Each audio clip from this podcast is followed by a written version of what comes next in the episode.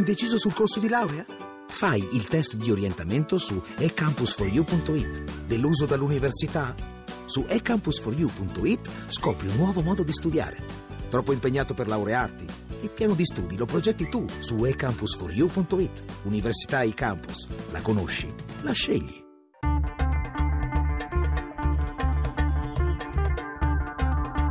Bianco e nero. Sono le 18 e 12 minuti, bentornati a Bianco e Nero, 800 05 0578, il numero verde a vostra disposizione per le vostre opinioni sul tema che affrontiamo in questa puntata. E adesso ve lo racconto brevemente, è stata all'inizio una polemica estiva, ma poi è cresciuta in dimensione, in partecipazione, molto più di quanto normalmente dura in estate un botta e risposta sui giornali. Questa polemica riguarda le università e soprattutto le scelte che gli studenti debbono fare, gli aspiranti studenti universitari debbono fare nel indirizzare il loro corso di studi. Debbono rivolgersi eh, ad università che corrispondono ad una loro profonda vocazione, soprattutto nel caso che questa sia legata a studi umanistici e letterari, o debbono invece guardare ai dati che eh, il mercato del lavoro offre diciamo, alla, alla loro attenzione, quindi scegliere facoltà che li mettano in grado, una volta laureati, di trovare più facilmente un lavoro. Insomma, studiare ciò che piace o, so, o ciò che serve. Tutto è partito da uno studio fatto da alcuni economisti, ripreso da, dal Fatto Quotidiano e da, in particolare dal suo vice direttore Stefano Feltri, che tra l'altro oggi è il nostro ospite, che ha un po' animato questo dibattito, insomma, tra chi dice che è bene scegliere le cose che ci piacciono, perché poi alla fine si studiano meglio, chi invece dice che eh, bisogna soprattutto se si vuole lavorare, fare delle scelte orientate a questo. Noi oggi ne parliamo appunto con Stefano Feltri, vice direttore del Fatto Quotidiano, che ha un po' lanciato questa polemica che ha saluto. Buonasera Feltri. Buonasera, grazie dell'invito. Tra l'altro Feltri adesso ha tra pochi giorni in libreria un uh, libro che si intitola La politica non serve a niente perché non sarà il palazzo a salvarci. E poi vedrete che anche questo titolo in qualche modo rientra nel dibattito di questa sera. L'editore Rizzoli. E con noi anche Francesco Seghezzi, è già stato ospite delle nostre trasmissioni, è un ricercatore di Adapt, è un'associazione di un centro, diciamo, un centro di studio e di ricerche sul, sul mondo del lavoro. Buonasera Seghezzi. Buonasera, buonasera a tutti. E Saghezzi incarnerà qui in questa discussione un po' diciamo il punto di vista avverso a quello di Feltri che in qualche modo sosteneva eh, le conclusioni di quello studio di cui vi parlavo e che in fondo secondo cui se uno poi vuole fare le facoltà umanistiche non si può lamentare se resta disoccupato. Ma andremo più a fondo di questo tema subito dopo la scheda che stasera ci propone Valeria Donofrio ha scatenato un putiferio dando il via ad uno scontro tra lettere, numeri, formule matematiche e versi poetici.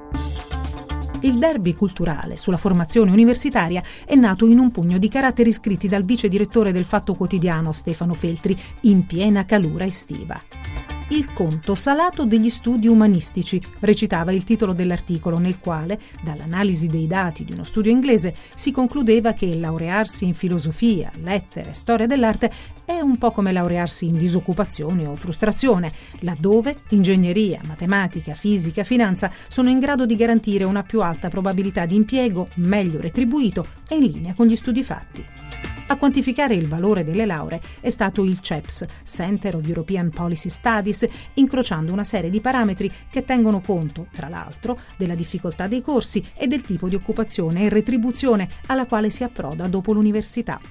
Le cifre dello studio ci dicono più o meno questo. Dato 100 come valore medio, a 5 anni dalla laurea un diploma in legge o in economia o scienze politiche tocca quota 273. 398 quello in medicina, 55 fisica o informatica.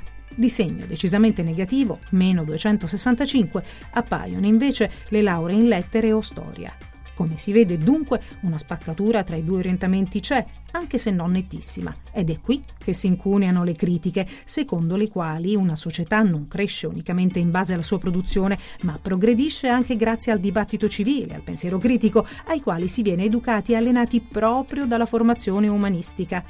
I nodi da sciogliere quindi restano e gli interrogativi nascono spontanei. È giusto incitare i ragazzi a non intraprendere gli studi umanistici a vantaggio di quelli scientifici, immolando le singole vocazioni sull'altare del mercato del lavoro? Bisogna seguire la passione o inseguire l'occupazione? Bianco o nero? Bianco e nero, queste le domande di questa puntata, le risposte anche a voi che ci seguite all'800 05 05 78. Se siete genitori cosa consigliereste ai vostri figli? Se siete studenti universitari o se state cominciando la vostra carriera accademica, come orienterete le vostre scelte? Ne parliamo con Stefano Feltri, che come abbiamo detto è stato un po' eh, l'apripista di questa discussione, e con Francesco Seghezzi. Vorrei chiedere a Feltri soprattutto se diciamo, si aspettava con quell'articolo apparentemente inoffensivo di aprire un dibattito che poi è dilagato nelle bacheche universitarie, nei siti internet degli studenti, sui social network, in maniera anche qualche volta piuttosto ostile nei tuoi confronti. No? Hai toccato forse un punto dolente.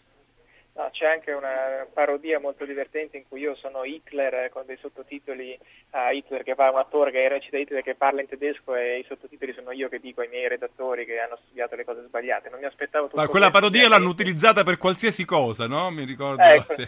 sì. a me non mi era ancora capitato.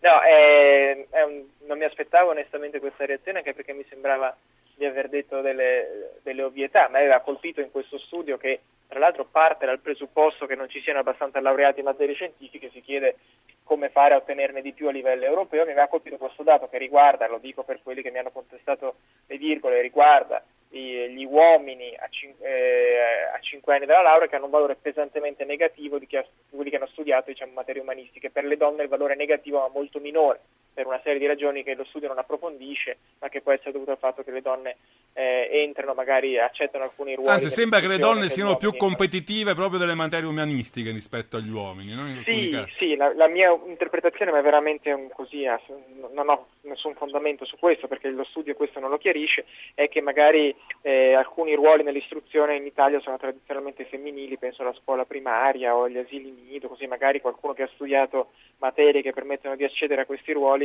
se è uomo tende a diffidarne, magari perché ha più ambizioni, se è donna invece accetta. Però non lo so, non ho idea se sia questa la spiegazione. Di sicuro non mi aspettavo questo dibattito, ma come dire, da un certo punto di vista mi fa piacere che si sia sollevato perché credo che molti studenti quando scelgono la facoltà lo fanno un po' al buio, lo fanno in base se hanno avuto un professore bravo o meno in una certa materia e in questo momento non siamo più nel, nello scenario di qualche anno fa con un'economia che cresceva, siamo in uno scenario di calma piatta e, eh, o se non di recessione eh, diciamo, che, che ritorna molto spesso. Ed è interessante vedere che per esempio i dati sulla ripresa americana ci dicono che anche quando l'economia torna a crescere non cresce più nello stesso modo di prima, ma richiede eh, competenze e qualità diverse e non è, non è, uniforme la crescita. Quindi a me è sembrato come dire giusto, io non contestavo minimamente il valore delle lauree umanistiche in quanto tali, semplicemente mi sembrava cogliere in quello studio uno spunto per eh, sollecitare i ragazzi che stanno scegliendo l'università ad avere tutte Però un po' provocatoriamente scrivevi scegliete pure facoltà umanistiche ma poi non vi lamentate se rimanete disoccupati, questo era un po' il senso finale. Beh sì, nel senso che, eh, come dire, poi è legittimo, eh? ci sono tanti che mi hanno scritto e hanno commentato dicendo a me non interessa, io voglio studiare le cose che mi fanno diventare una persona migliore e non ammesso che appunto soltanto studi umanistici abbiano questa funzione e quindi dicono io sono disposto a correre i miei rischi. Tanto di cappello, semplicemente diciamo, la mia impressione è che si sta tornando a uno scenario un po' ottocentesco in cui chi, ha, chi, è di famiglia ricca, chi ha le spalle ben coperte può studiare quello che gli pare perché tanto può tranquillamente reggere 4-5 anni in cui non ha un salario, eccetera. Chi viene da una famiglia che non gli può garantire le stesse opportunità di crescita individuale fuori dall'università, rischia di studiare una cosa che per 5 anni gli piace e poi di finire in un call center. Allora io mi preoccupo non soltanto delle punti di eccellenza, è chiaro che ci saranno sempre dei, gli studenti di lettere che avranno una brillantissima carriera accademica, mi preoccupo diciamo più della media, della media. Cioè di chi sta nel, nel Fa, mezzo. Fammi allora... sentire un momento Seghezzi su questo, perché lui invece in un articolo pubblicato dall'inchiesta argomenta al contrario e dice attenzione, non tutto è riducibile a cifre, a dati e statistiche, se non ci mettiamo dentro un po' di spirito, un po' di creatività, un po' di elementi, un po' di filosofia. Lui stesso, credo, Seghezzi sia laureato in filosofia, probabilmente non andiamo molto avanti. È così, Francesco Seghezzi? Sì, guardi, io condivido l'analisi di Feltri sulla diciamo, volatilità dei trend del mercato del lavoro di oggi, per cui da un lato abbiamo una timida ripresa economica, negli Stati Uniti un po' più, un po' più robusta, ma uno scenario del mercato del lavoro che cambia e quindi lavori eh, che un tempo siamo, avevamo e che dal 2008 ehm, la maggior parte, tanti non torneranno più.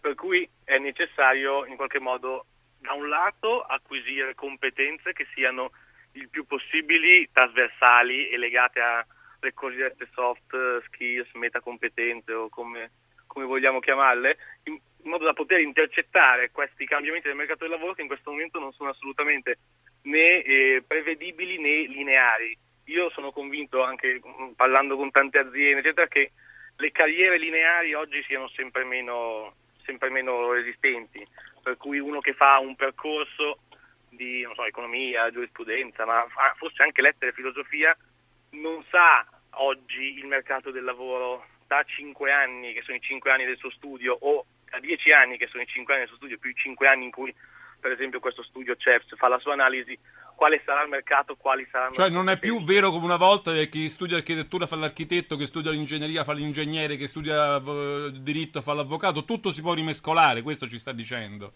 Sì, dopo esistono alcune professioni molto chiare, l'architetto è più semplice che l'architetto e l'ingegnere anche ma diciamo che chi studia giurisprudenza, chi studia economia, chi studia lettere, chi studia scienze politiche ha davanti a sé ipotetiche carriere molto, molto differenti. Poi dopo eh, eh, bisogna, bisogna, differenziare molto le cose, lo studio CEPT parla di facoltà umanistiche e mette dentro education, humanities and arts, quindi mette dentro sia scienza della formazione per diventare diciamo, insegnante di scuola primaria, sia lettere che filosofia che storia.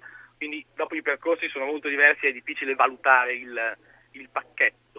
Quindi io semplicemente dico che in questo momento in cui il mercato del lavoro è molto variabile e in cui vediamo come chi crea occupazione solitamente, sono, ultimamente sono economia dei servizi con lavori e servizi nuovi che fino a cinque anni fa neanche immaginavamo, non do per scontato che le carriere siano così lineari come come erano un tempo e come sono quelle che vengono analizzate anche in questi cinque anni dal, dallo studio, che essendoci, essendo gli anni di crisi i dati invecchiano in un modo molto più veloce del solito. Feltri, torno uh, da te un momento per una delle obiezioni che mi è sembrata più diciamo, più che convincente, abbastanza centrata, cioè dire, soprattutto in Italia, in realtà bisognerebbe dire che tutte le lauree sono pressoché inutili per trovare un lavoro. Ed è una cosa che tu in uno degli articoli riconosci un po' anche in una parentesi, quando dici le imprese italiane hanno adattato la propria struttura su lavoratori economici e poco qualificati. Quindi sembra dire non, to- non, conta tanto quello che studi, puoi fare anche la miglior l'area scientifica di questo mondo, le imprese si accontentano di molto poco in Italia. È così? Ma su questo va chiarito un punto importante. Allora, eh, ogni tanto ci sono dei politici che ti, ci dicono che bisogna tornare tutti alle scuole tecniche, bisogna riscoprire il lavoro manuale. Queste sono balle perché i numeri raccontano che in Italia comunque studiare conviene, nel senso che i laureati hanno, mh, entrano nel mercato del lavoro più facilmente, guadagnano tendenzialmente di più restano meno disoccupati e sono più protetti nell'arco della loro carriera. Questo è un punto. Poi c'è l'altro punto, dire ma studiare paga, quanto paga? Allora, se la, è, la domanda è studiare paga, la risposta è sì. Sulla domanda quanto paga, la risposta è non quanto dovrebbe, nel senso che eh, non sono opinioni mie, ma l'ha ripetute più volte il governatore della Banca d'Italia Ignazio Visco, negli anni 90 le imprese italiane hanno approfittato del pacchetto 3 EU, la flessibilità eh, la nascita dei Coco Coco Pro, eccetera, per come dire, arrabattarsi risparmiando qualcosa sul costo del lavoro, prendendo dalla gente il più possibile precaria, che quindi costava poco e su cui si investiva meno, in maniera da rimanere a galla. Non hanno adeguato la loro produzione allo scenario che cambiava, ma hanno adeguato i loro costi. Questo fa sì che un'impresa italiana quelle medio-piccole non hanno dipartimenti di ricerca e sviluppo, per esempio, e quindi non sanno che farsene di un chimico con il dottorato in chimica, ma gli va benissimo anche un perito chimico che ha fatto soltanto le superiori, eccetera, eccetera. Quindi l'Italia ha una struttura di imprese che tende a valorizzare meno che altri paesi eh, le, le, le, diciamo, le professionalità molto qualificate, ma questo non vuol dire che studiare non serve. Uno dei ragionamenti che facevo io in questa serie di articoli è che e che, diciamo, che faccio anche nel libro che tu citavi prima, è che in un momento così diciamo, il cambiamento, forse sono un utopista, ma parte più dal basso, cioè parte più dalle persone. Se ci sono persone che hanno studiato cose che permettono di, essere, di cambiare il mercato del lavoro, si può cercare di cambiarlo dal basso, non si può certo aspettarsi che gli imprenditori italiani lo facciano da soli. Allora... Ci fermiamo qui un momento, la sigla ci dice che sta arrivando il GR regionale, ma riprendiamo subito a parlare diciamo, delle scelte, di come scegliere meglio una facoltà universitaria in una fase così eh, difficile per il mercato del lavoro con Stefano Feltri e Francesco Seghezzi. Subito dopo il GR regionale torniamo a bianco e nero a parlarne. Vi ricordo 800 05 0578 il numero verde per intervenire al fine della puntata o anche il 335 699 2949 per un sms durante la nostra discussione. A tra poco dopo il GR regionale tornate qui, non mancate a bianco e nero.